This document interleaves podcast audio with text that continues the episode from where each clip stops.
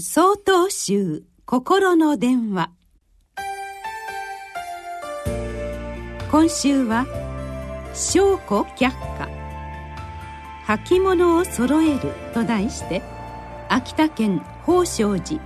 新川泰道さんのお話です。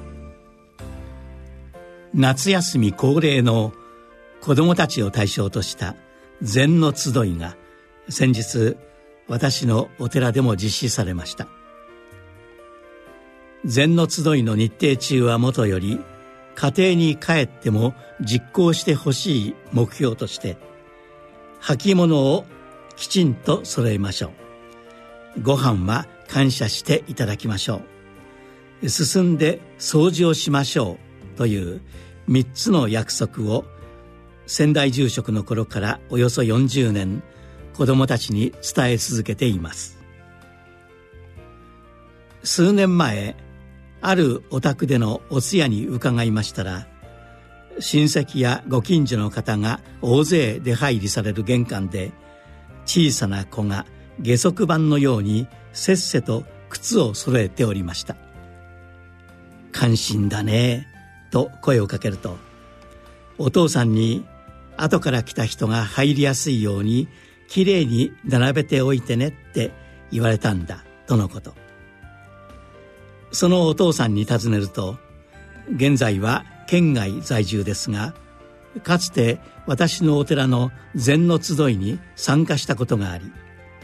履物をきちんと揃えましょうという約束をその後も実践して自分の靴やトイレなどのスリッパを脱いだ後はもちろんのこと。誰かの履物が乱れていても極力揃えるように心がけているというのです。私たちが毎年子どもたちに話してきたことが大人になっても身につきなおかつ我が子にもしっかり伝えているという姿に感動すら覚えました。禅寺の玄関やお手洗いの近くで「証拠却下」あるいは「却下証拠」という文字を目にされた方も多いと思われます。足元を注意深く見つめなさいという意味の前後ですがこれはよそに理想を求めたりまたは他人に批判の目を向けるよりも自らを整え自分自身を深く見つめることを大事にしなさいという教えです。その実践としての履物を揃えることは禅の修行の第一歩とも言われます。些細なことですがどんなに慌ただしい時でも足元をおろそかにしないという日常の心がけを私自身も大切にしたいですし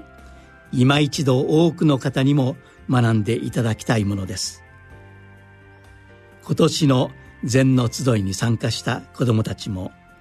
履物を揃えることを含めた3つの約束をしっかり胸に刻みながら成長してほしいと願っています。8月25日よりお話が変わります。